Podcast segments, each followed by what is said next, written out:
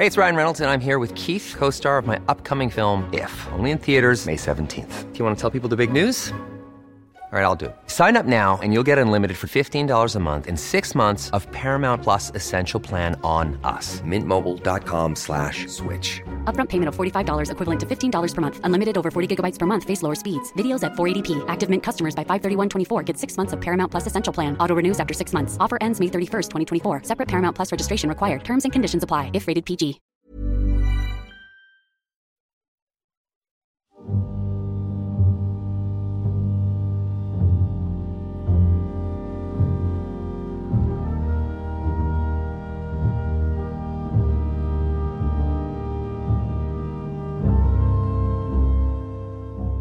سلام. شما به اپیزود 68 پادکست پرچم سفید گوش می‌دید. این اپیزود تقدیم میشه به همه جوانها، نوجوانها و مردان و زنان فهیم و شجاع سرزمینی که این روزها در تب و تابه و حالشون خوب نیست. غمگینن ولی امیدوارن. این قسمت به قول خیلی از پادکسترها نه با حمایت بلکه در حمایت از مردم سرزمینمون ایرانه.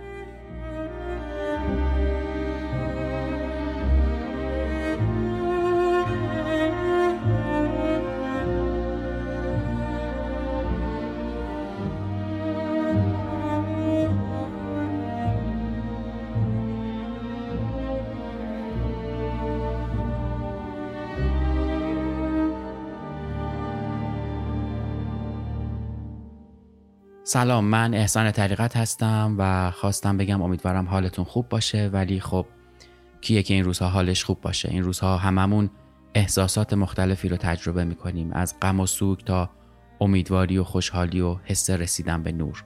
هممون حداقل خیلیامون نگران کشورمونیم کشوری که دوستش داریم. توی این مدت که بین این قسمت و قسمت قبلی فاصله افتاد که تقریبا نزدیک به دو ماه و نیم میشه من کاری که بلد بودم رو انجام دادم اینکه بیشتر خوندم و نوشتم تا آگاهتر بشم و امیدوارم با گفتن چیزهایی که یاد گرفتم و یاد می‌گیرم بتونم کمک کنم هر چند نفری رو که می‌تونم آگاهتر کنم. بین این قسمت و قسمت قبلی خیلی فاصله افتاد و اینجا فعالیتی نداشتم اما دو تا ویدیو در یوتیوب هست که در مورد دو تا مجله صحبت کردم. محتواهایی که به نظرم مهم بودن رو توش مطرح کردم و امیدوارم که انرژی نشستن پشت میکروفون رو هم پیدا کنم و بیشتر بشه.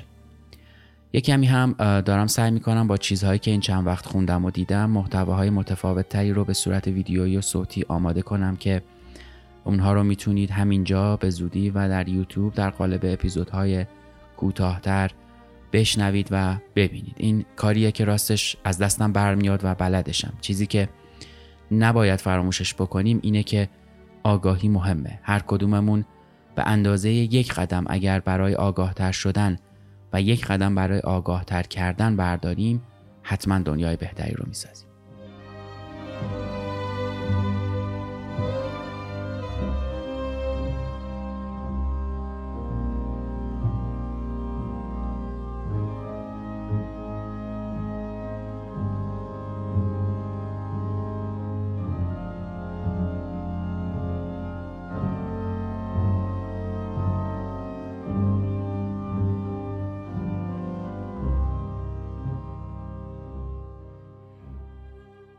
قسمتی که میشنوید قسمت چهارم از پرونده جنگ جهانی اوله. یه چیزی که در مورد تاریخ بد نیست بهش اشاره بکنم و دوباره بگم اینه که اگر محتواهای تاریخی رو خوب دنبال بکنید الگوهایی رو میشه توش دید که تکرار میشه. از ظهور دولت ها و حاکمان تا شکل گرفتن کشورها و امپراتوری ها تا سقوط و افولشون. خوبه که به اینا دقت بکنیم و ببینیم در گذشته چطوری بوده و چه اتفاقهایی افتاده. همین الگوها در طول تاریخ تکرار میشن و فرقی نمی‌کنه که کجای زمان هستیم. الگوهای تاریخی تکرار پذیرن و با دونستنشون می‌تونیم نسبت به گذشته حال و آیندهمون آگاه تر باشیم. بریم سراغ این قسمت از پرونده جنگ جهانی اول که عنوانش هست دو نبرد از شرق تا غرب اروپا سقوط آنتورپ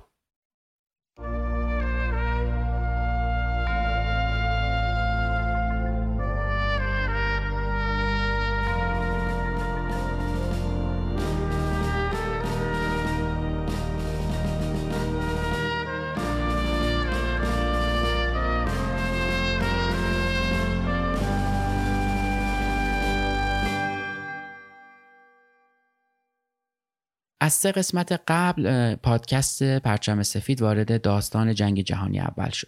تو قسمت های اخیر از زمینه شروع جنگ تا علل و استراتژی های جنگی تو این دوره گفتیم و دو نبرد مهم و ابتدایی جنگ یعنی نبرد مرزها و نبرد مارن رو به صورت خلاصه برای شما تعریف کردیم و تا الان دیگه فهمیدیم که چطوری این دو نبرد سرنوشت طولانی مدت جنگ جهانی اول رو رقم زدن. تو نبرد اول مارن که قسمت پیش بهش پرداختم گفتیم که با کمک سربازها و نیروهای مردمی فرانسه پاریس از خطر سقوط نجات پیدا کرد و البته خوششانسی فرانسه هم بود که یکی از فرمانده های ارتش از دستورات مافوق خودش سرپیچی کرد و باعث شد یک شکافی بین دو سپاه آلمان به وجود بیاد و همین ضعف باعث شد تا فرانسه و نیروهای کمکی بریتانیایی به عمق ارتش آلمان نفوذ بکنن و مانع از پیشرفت این کشور به داخل پایتخت فرانسه بشه این یکی از پیروزی های مهم نیروهای متفقین بود. اما یه پیروزی ناقص. اونها تونستن خطر رو رفع بکنن ولی همین یک هشدار برای همه جهانیان و خصوصا اروپا کافی بود که اونها متوجه بشن که جنگ جهانی اول حالا حالاها تموم شدنی نیست و باید بهش ادامه بدن بعد از نبرد اول مارن نتیجه یک سفارایی طویل در دراز مدت در دو جبهه متفقین و متحدین بود. آلمان ها در برابر فرانسویا و بریتانیایی اما بریم سراغ موضوع همین قسمت که در مورد سقوط آنتوربه یکی از شهرهای مهم بلژیک که قراره با خاطره و دستنوشته تاریخی از یه پرستار بریتانیایی این قسمت رو شروع بکنم این پرستار بریتانیایی در بلژیک در حین حمله آلمان ها در این سرزمین برای مدتی حبس شده و چیزی که میشنوید توصیف حال و هوای اون روزهای بلژیکه.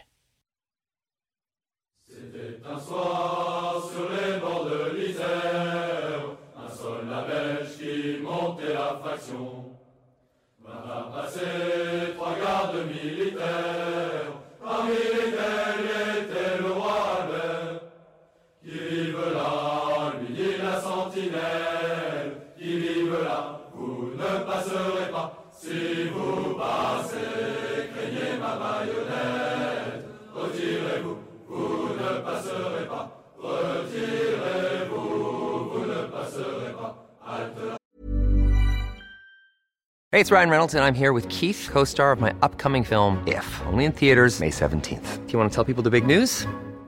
All right, I'll do it. Sign up now and you'll get unlimited for $15 a month in six months of Paramount Plus Essential Plan on us. Mintmobile.com slash switch. Upfront payment of $45 equivalent to $15 per month. Unlimited over 40 gigabytes per month. Face lower speeds. Videos at 480p. Active Mint customers by 531.24 get six months of Paramount Plus Essential Plan. Auto renews after six months. Offer ends May 31st, 2024. Separate Paramount Plus registration required. Terms and conditions apply if rated PG. Hiring for your small business? If you're not looking for professionals on LinkedIn, you're looking in the wrong place. That's like looking for your car keys in a fish tank.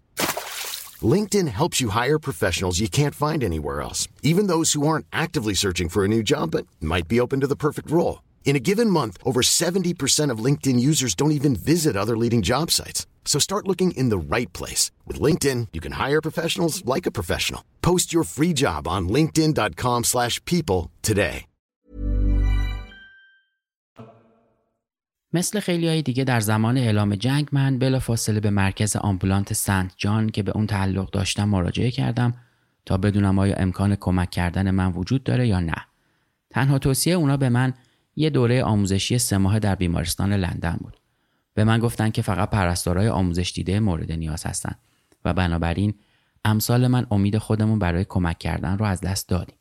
اما سه روز بعد صلیب سرخ بریتانیا درخواستی برای اعزام چهل پرستار به بلژیک دریافت کرد.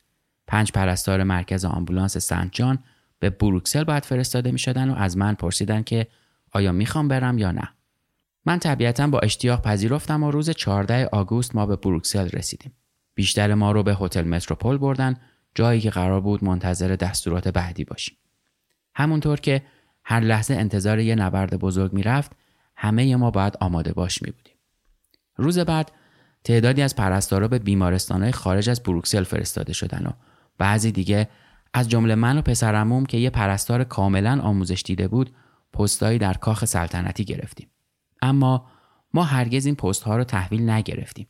خبری که شنیدیم این بود که آلمانیا بیرون دروازه بروکسل بودن و همه مجروحهای متفقین قرار بود به آنفرپ منتقل بشن. به ما حق انتخاب دادن که به لندن برگردیم اما من و پسرموم انتخاب کردیم که اونجا بمونیم. در سه بعد از ظهر روز بعد آلمانیا وارد شهر شدن. این یه منظره تکون دهنده بود. دیدن این سربازای بیآزار و خسته که به سمت شهری متروکه در حال حرکت بودند. هر در و پنجره‌ای بسته شده بود و جلوی اونها حصار هم کشیده شده بود و غیر نظامی در شهر دیده یا صدایی شنیده نمی‌شد. آدم احساس می‌کرد که هزاران بلژیکی پشت درها و پنجره های بسته هاشون منتظر بودن و تماشاگر با نفس بند اومده و استراب وحشتناکی ناشی از اینکه مبادا کسی یا چیزی براشون مزاحمت ایجاد کنه. سعی داشتن تا در صلح و کمترین تنش خشم دشمن رو به حداقل برسونن تا از گزند آلمان ها در امان بمونن.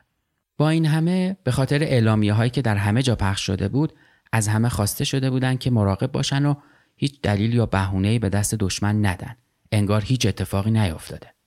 بروکسل که شهری بدون استحکام بود از مردمش ملتمسانه خواسته بود که در یه اشغال مسالمت آمیز به شهر کمک بکنه.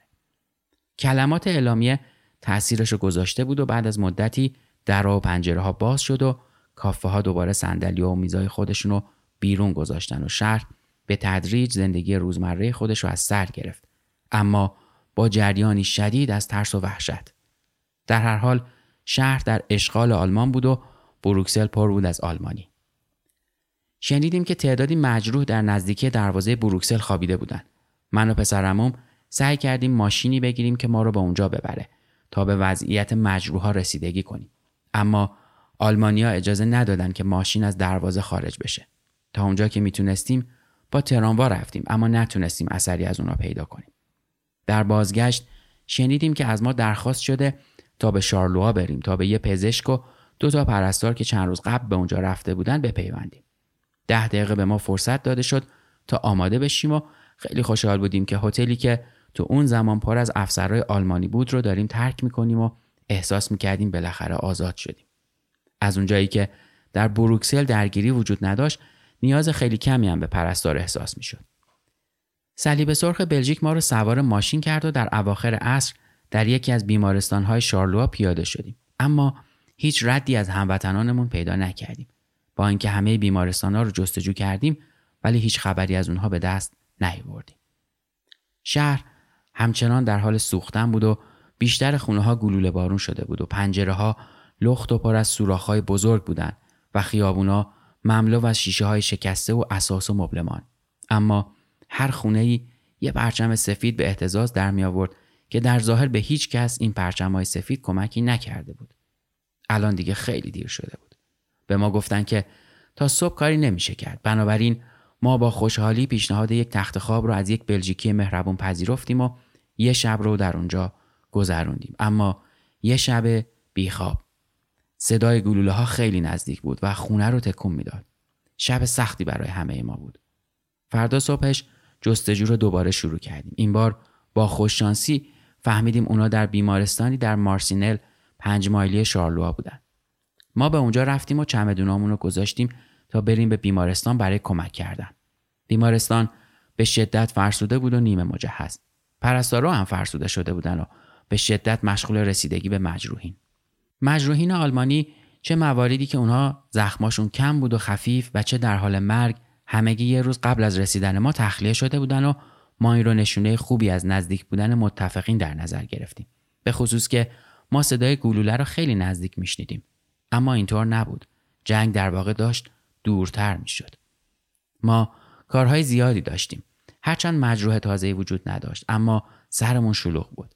این بیمارستان در ابتدا برای یه بیمارستان مدنی در نظر گرفته شده بود. اما قبل از اتمام اون جنگ شروع شد و باید با عجله به عنوان یه بیمارستان خط مقدم تجهیز می‌شد و در نتیجه بسیار بد تأمین تجهیزات شده بود و اگرچه وسایل برقی مناسبی وجود نداشت اما همین که اونها سالم بودن و تمام آب باید روی یه اجاق کوچیک دم دستی گرم می‌شد و اینکه یه تختی داشتیم که دوشک هم نداشت اما همه اون فضا و همه اون امکانات برای ما غنیمتی بود. سرپرستار خیلی زود ما رو ترک کرد تا به چند پرستار دیگه در بروکسل آموزش بده. اون در اولین ماشینی که به اونجا می‌رفت نشست و این آخرین چیزی بود که ازش شنیدیم. از اون به بعد همه مسئولیت بیمارستان به عهده پسرموی من بود. مجروها همگی فرانسوی بودن و مراقبت از اونها خیلی خوب بود. اونا از تمام کارهایی که ما انجام می‌دادیم ممنون بودن و سپاسگزار. ما حوادث هیجان انگیز و لحظات هیجان انگیز زیادی داشتیم. به ویژه وقتی که گاردهای آلمانی به اطراف بیمارستان اومدن. چون نمی‌دونستیم که برای چی اون اطراف دارن پرسه می‌زنن. گاهی اوقات برای جستجوی یه فراری اونجا رو میگشتن یا نمی‌دونستیم برای اینکه به سمت بیمارستان می‌خوام بیان دارن تلاش می‌کنن. هر صدای گلوله و انفجاری هر قطعی برقی و هر صدای مارشی این دلهوره رو در ما تقویت می‌کرد که آیا این آخر کار ماست؟ اما خیلی از همین ترس ها به خنده ختم می‌شد. فرانسویا ما رو به خاطر بحرانهای عصبیمون مسخره می‌کردن. اما خودشون هم وضعیتشون رو دوست نداشتن. چرا که یه جوری تو رخت خواب مونده بودن که حس بدی بهشون دست می‌داد. ما زمان بسیار پرمشغله ای داشتیم. اما وقتی حال مریضای ما طوری می‌شد که می‌تونستیم اونها رو جابجا بکنیم به بیمارستانهای متمرکز در شارلوا یا آلمان منتقل می‌شدن. و ما متوجه شدیم که کار ما خیلی زود تو اینجا تموم میشه و برای ما سوال بود که آینده ما به کجا گره می‌خوره. خیلی وقت بود که هیچ خبری از جایی نداشتیم. همه راه های ارتباطی قطع شده بود. ما نمی‌دونستیم تو بقیه جاها چی اتفاقی افتاده یا پرستارای انگلیسی در بروکسل و اطراف اون چی کار می‌کنن. بنابراین باید تلاش می‌کردیم تا اخباری رو به نحوی از بروکسل دریافت کنیم. ما یه بلژیکی رو پیدا کردیم که امکاناتی برای رفتن به اونجا داشت و از اون خواستیم که پرونده ما رو به وزیر آمریکایی که می‌دونستیم از اون خواسته شده بود تا به منافع بریتانیا رسیدگی کنه ببره. از اونجایی که عملا چیزی برامون باقی نمونده بود اون یه مقدار پولی رو هم که داشتیم پیش پرداخت کردیم و برای بازگشت به بروکسل یا انگلیس کمک خواستیم. اما تنها جوابی که به درخواستمون از نمایندگی ایالات متحده دریافت کردیم این بود که به هیچ عنوان به بروکسل نمی‌تونیم بریم. که اونا نمی‌تونن به ما پول بدن و ما باید از فرمانده آلمانی در شارلوها بخوایم که از طریق آلمان به ما مجوز ورود به انگلیس یا ماستریخ رو بده. این جواب ما رو کاملا گیج کرده بود چون نمی‌خواستیم این واقعیت رو قبول کنیم که ما چهار پرستار انگلیسی تک و تنها در بیمارستانی در داخل خطوط آلمانی گیر افتادیم. به خصوص که شایعه هم شنیده بودیم که بعضی از پرستارهایی که در بروکسل و اطرافش بودن و گمان می‌رفت که توسط آلمانیا به انگلستان فرستاده شدن سر از روسیه درآورده باشن. همه این گزارش ها باعث شد که ما خیلی تمایلی به درخواست عبور به فرماندهی آلمان نداشته باشیم. بنابراین تصمیم گرفتیم منتظر بمونیم تا آخرین مجروحامون مرخص بشن به امید اینکه اتفاق خوبی بیفته. غذا کمتر و کمتر می‌شد. گوشت گهگاهی به دست ما می‌رسید و ما بیشتر با لوبیا و سیب زمینی و سوپ درست شده از اون زندگی می‌کردیم. اما بالاخره درخواست عبور کردن رو به فرماندهی آلمان دادیم. با درخواست ما مخالفت شد و دستور اکید داده شد که در شارلوها باقی بمونیم. الان که کاری برای انجام دادن نداشتیم روزای خودمون رو صرف برنامه ریزی برای فرار می‌کردیم. تنها نگرانی ما این بود که به سرعت فرار کنیم قبل از اینکه آلمانیا از تلاشهای ما مطلع بشن. بلژیکیا به ما اطمینان داده بودند که اگه متوجه فرار بشن بدون شک تیربارون میشیم. ما برای هر چیزی خودمون آماده کرده بودیم. بالاخره تونستیم یه مبلغ ناچیزی رو که دوستای بلژیکیمون به همون قرض داده بودن رو ازشون بگیریم و بعد از ساعتها صحبت در نهایت به این نتیجه رسیدیم که بهترین برنامه ما اینه که پیشنهاد یک مالک معدن بلژیکی رو بپذیریم که پیشنهاد داده بود ما رو سوار آمبولانس معدنچی های زغال سنگ بکنه تا ما بخشی از راه رو با اونها طی کنیم. آمبولانس ما رو در ساعت دو بامداد از اونجا برد. دو تا زن بلژیکی هم ما رو همراهی کردند چون تصور می‌شد که حضور زن فضا رو امنتر می‌کنه. وقتی که با نگهبانا روبرو شدیم لحظات آزاردهنده ای داشتیم. مخصوصا وقت عبور از پل شارلوا راننده توضیح می‌داد که ما یه آمبولانس معدنچی هستیم. ولی اونا خیلی راحت قبول نمی‌کردن و قانع نمی‌شدن. اما بالاخره راضی شدن و ما عبور کردیم. چند روز تو راه بودیم. با تراموا و قطار و گاری و با پای پیاده شهر به شهر گشتیم. شبها مهمون بلژیکیا بودیم تا اینکه به ماستریخت هلند رسیدیم. هنوز اتاقی در هتل پیدا نکرده بودیم که از طرف مردی که مایل بود ما رو ببینه پیامی برای ما آوردن و معلوم شد که اون یه انگلیسیه و در اونجا برای ما کار نظامی داره و می‌خواد چند تا اوراق بسیار مهم دولتی رو به وسیله ما به دست مقامات بریتانیایی برسونه. ما خیلی مشتاق انجام دادن این کار نبودیم اما در نهایت پذیرفتیم که اون مدارک رو تحویل بگیریم و ببریم روز بعد با قطار به سمت فلاشینگ رفتیم و بعد از مدتی مشکل به دلیل نداشتن کاغذ عبور و فقط به خاطر اینکه از صلیب سرخ هستیم به ما اجازه ورود دادن. بالاخره به لندن رسیدیم. اما برای مقامات سخت بود تا داستان ما رو باور کنند و ما را در مقل صلیب سرخ بریتانیا در لندن تا اتمام تحقیقات بازداشت کردند. این آخرین مشکل ما بود و ما از اینکه یه بار دیگه به انگلیس برگشتیم خیلی خوشحال و سپاسگزار بودیم. پاداش ما یک مدال به شکل ستاره بود. همونطور که اول این قسمت هم گفتم این خلاصه و بخشی از خاطرات یک پرستار جنگی بریتانیایی بود که در بلژیک در حین حمله آلمانا به این کشور تو این سرزمین برای مدتی حبس شده بود. یکم جلوتر از اینکه چطور شهر آنتورپ سقوط می‌کنه و به دست آلمانا میفته هم براتون میگم. از نظر همزمانی به احتمال زیاد این خاطرات مصادف با سقوط آنتورپ میشه. اما برگردیم به خط زمانی ماجرا. وقتی که آلمانیا در نتیجه تعقیب و گریز ناشی از نتیجه نبرد اول مارن تو 13 سپتامبر به رودخونه آین می‌رسن اونجا یکی از نیرومندترین آرایش های جنگی را در جبهه غربی به خودشون می‌گیرن تو شمال فرانسه رودخونه آین به سمت غرب کشور تو جریانه و ارزش چیزی حدود سی متر بوده البته الان هم باید باشه بگمونم که چیزی بین 3.5 تا 4.5 متر این ارز رودخونه میشه زمین کم ارتفاع از هر طرف که چیزی حدود یکونیم کیلومتر امتداد پیدا می‌کنه و به طور ناگهانی به یه خطی از صخره شیبدار به ارتفاع حدود 120 متر می‌رسه به سمت بالا میره و بعد از اون صخره ها به آرومی محیط به یک فلات همسط تبدیل میشه. آلمانیای قیصر تو جنگ جهانی اول بعد از نبرد مارن تو زل شمالی همون منطقه یعنی چیزی حدود 3.2 دهم کیلومتر اون طرفتر از صخره ها پشت یک بیشه متراکم که جلوشون شیبهای تندی پوشونده شده بود مستقر رو پنهان میشن اون دشت صاف و بدون مانع پشت بیشه هم که آلمان ها در اون سفارایی کرده بودن متفقین رو به یک هدف ساده تبدیل کرده بود و هر نفوذی رو در معرض دیده شدن و خطر شدید قرار می‌داد. تو مه قلیز در شب 13 سپتامبر بیشتر نیروهای اعزامی بریتانیا یا همون BEF از آین از روی پلهای نیمه تخریب شده یا پلهای تخریب شده عبور کردن و به ونیزل در سمت چپشون رسیدن. تو شرق ونیزل دریچه ای وجود داشت که آلمانیا به عنوان قوی ترین موقعیت خودشون اونجا رو انتخاب کرده بودن و ازش محافظت می‌کردن. ارتش پنجم فرانسه از آین گذشت و نوک شرقی چمیندس دامس رو به تصرف خودش درآورده بود. خط و رأس شیبداری که به نام جاده‌ای که لویی 15 برای دختراش ساخته بود نامگذاری شده بود. تماس در تمام جبهه برقرار شد. تو شرق همون محل ارتشای چهارم، پنجم و نهم فرانسه فقط پیشرفت ناچیزی از مواضعی که در 13 سپتامبر به دست آورده بودند داشتند. زیر پوشش زخیم شب مهالود بیف ها از مسیرهای باریک به سمت دشت پیش می رفتن. اما همین که مه در زیر آفتاب درخشان صبح تبخیر شد اونها بیرحمانه توسط آتش آلمان از دو جناح مورد تیراندازی قرار گرفتن و به این سمت و اون سمت پرتاب می شدن و هیچ راه فراری برای هیچ کدوم از فرانسوی و بریتانیایی وجود نداشت. کسایی که در دره با محافظی از لایه های مه در حال پیشروی بودن هم با از بین رفتن مه صبحگاهی وضعیتی بهتر از کسایی که توی دشت مورد هدف قرار گرفته بودند نداشتند. بستر رودخونه آین قصدگاه سربازهای فرانسوی و بریتانیایی شده بود.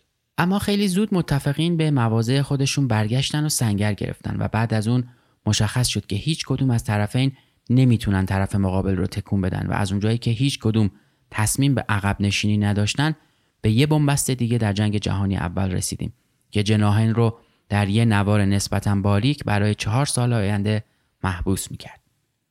تو چهاردهم سپتامبر سر جان فرنچ بریتانیایی دستور داد که کل نیروهای بریتانیا اونجا مستقر بشن. اما ابزارهای استحکام کمی در دسترس بود. سربازا مزارع و روستاهای مجاور رو به امید پیدا کردن کلنگ و بیل و سایر وسایلی که می‌تونستن جایی رو باش بکنن جستجو کردن. بدون آموزش برای جنگ ثابت سربازا فقط گودال کم عمقی رو در خاک حفر می‌کردن اینها در ابتدا فقط برای پوشش در برابر دیدبانی دشمن و آتیش توپخونه در نظر گرفته شده بودند اما خیلی زود سنگرات تا حدود دو متر عمیقتر شدند. بقیه اقدامات حفاظتی شامل استتار و سوراخهایی بود که روی دیواره های سنگر ایجاد می‌شد تا با عبور چوب مستحکم بشن. جنگ خندق هم برای آلمانیا که آموزش و تجهیزاتشون برای یه جنگ متحرک طراحی شده بود که تو 6 هفته قرار بود پیروز بشن اگه یادتون باشه تو قسمت های اولم گفتیم جدید بود. اونا به سرعت سلاحهای خودشون رو با شرایط جدید تطبیق دادن که این انتباق و سرعت عمل آلمانیا تو جنگ توی ماجراهایی که خوندیم و دیدیم خیلی شگفتآور و هیجان انگیز بود. آلمانا توی جنگ جهانی دوم هم از این دست سرعت عملها زیاد به کار برده بودن. خمپار اندازها که به عنوان حصار در جلوی سنگرها قرار داشتن می‌تونستن گلوله های عظیمی رو به سمت سنگرهای متفقین پرتاب بکنن. استفاده ماهرانه از خمپاره های سنگر و نارنجک های دستی و تفنگی که برای اولین بار در 27 سپتامبر علیه سربازای انگلیسی استفاده شد به آلمانا این قدرت رو داده بود تا خسارت های زیادی رو به نیروهای متفقین که نه آموزش کافی دیده بودن و نه مجهز به سلاحهای بروز بودن وارد بکنن. چراغهای جستجو flare ها یا نوعی وسیله‌ای که پخش نور رو خیلی متمرکز و خیره کننده می‌کنه و پریسکوپ بخشی از تجهیزات آلمانیا بودند که برای اهداف دیگه ای در نظر گرفته شده بودند اما با طراحی جنگ خندق تو سنگر رو از اونها استفاده می‌شد. کمبود تسلیحات سنگین انگلیسی ها رو ناتوان کرده بود. تنها توپ های 27 کیلویی اونها به اندازه کافی قدرتمند بودند که انبارو و محل استقرار دشمن رو در ساحل جنوبی آن گلوله بارون بکنن. ولی با همه اینها تجهیزات متفقین اگر بخوایم از لحاظ رتبه و درجه به اونها نمره بدیم نمرشون از توپخونه آلمانی پایین تر می‌شد. نظامی های انگلیسی تیراندازه عالی بودن اما اونها به دلیل نداشتن تجهیزات خوب و قدرت مسلسل ها و نارنجک های آلمانیا از سمت دیگه دیگه تجهیزاتشون و هنر تیراندازیشون قابل قیاس نبود. اما بریم سراغ هواپیماها. هواپیماهای بریتانیایی برای گزارش حرکت نیروها خیلی به کار اومدن و از اونها استفاده می‌شد. اگرچه تعداد کمی از اونها به بی سی مجهز بودن ولی باز هم همون تعداد کم کاربردی بود و می‌شد ازشون استفاده کرد. هوانوردا تونستن مزیت مشاهده آتیش توپخونه رو به دست بیارن. تو روز 24 سپتامبر صدفان بیتی جیمز و دی اس لوئیس سه انبار اسلحه دشمن رو که پنهان شده بودن رو شناسایی کردم از توی این انبارها خسارت‌های قابل توجهی به مواضع بریتانیا وارد شده بود. اونا مختصات مکان رو به صورت رادیویی مخابره کردن و بعدش در یک حرکت دایره وار بمباران اونجا رو به تماشا ایستادن و منتظر شدن تا ببینن نتیجه شلیک هاشون به چه سرانجامی می‌رسه. با اینکه آتیش ضد هوایی آلمان ها با اونها روبرو شد و بهشون شلیک کردن اما آتیش ضد هوایی آلمان در اون زمان چندان قدرتمند نبود و نتونست جواب سهمگینی به شلیک اونها بده. سفارایی و تعادل قدرت فرانسه و بریتانیا در برابر آلمان منجر به سنگر گرفتن و حفر خندقهای طولانی در اروپا شد.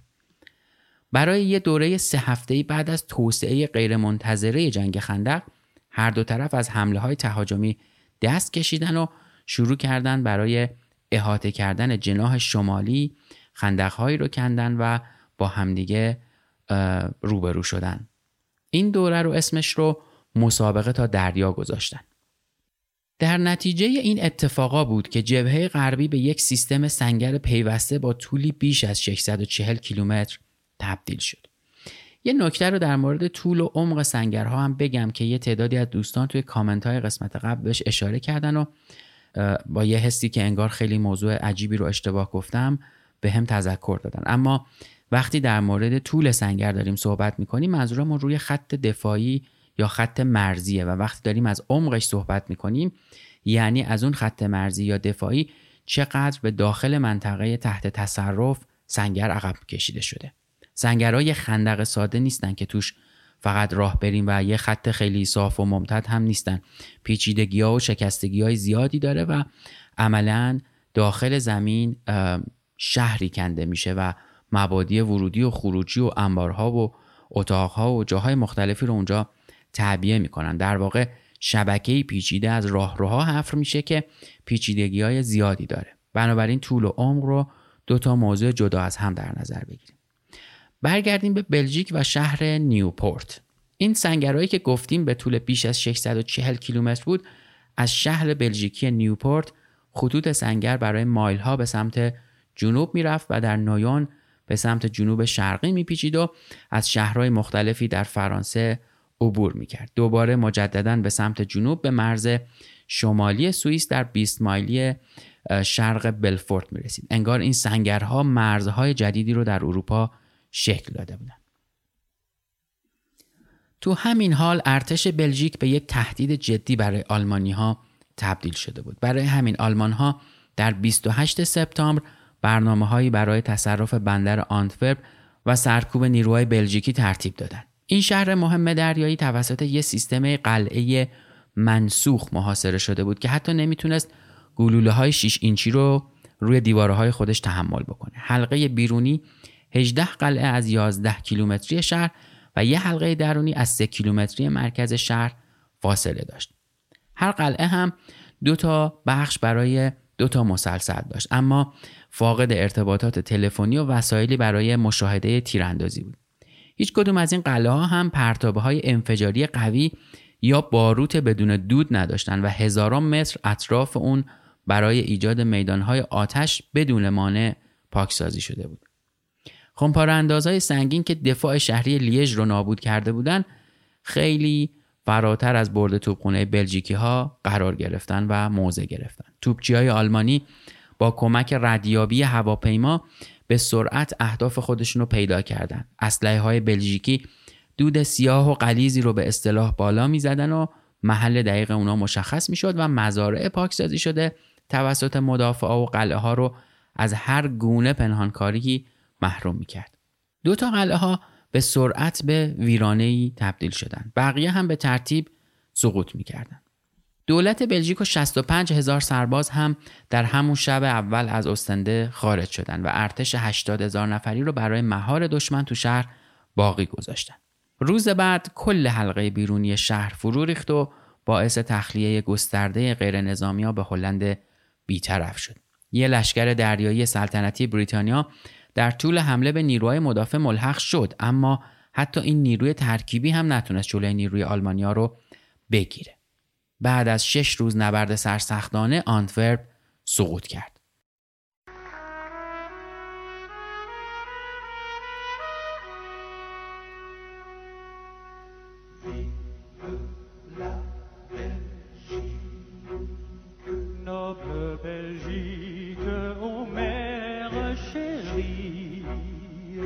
I'd want.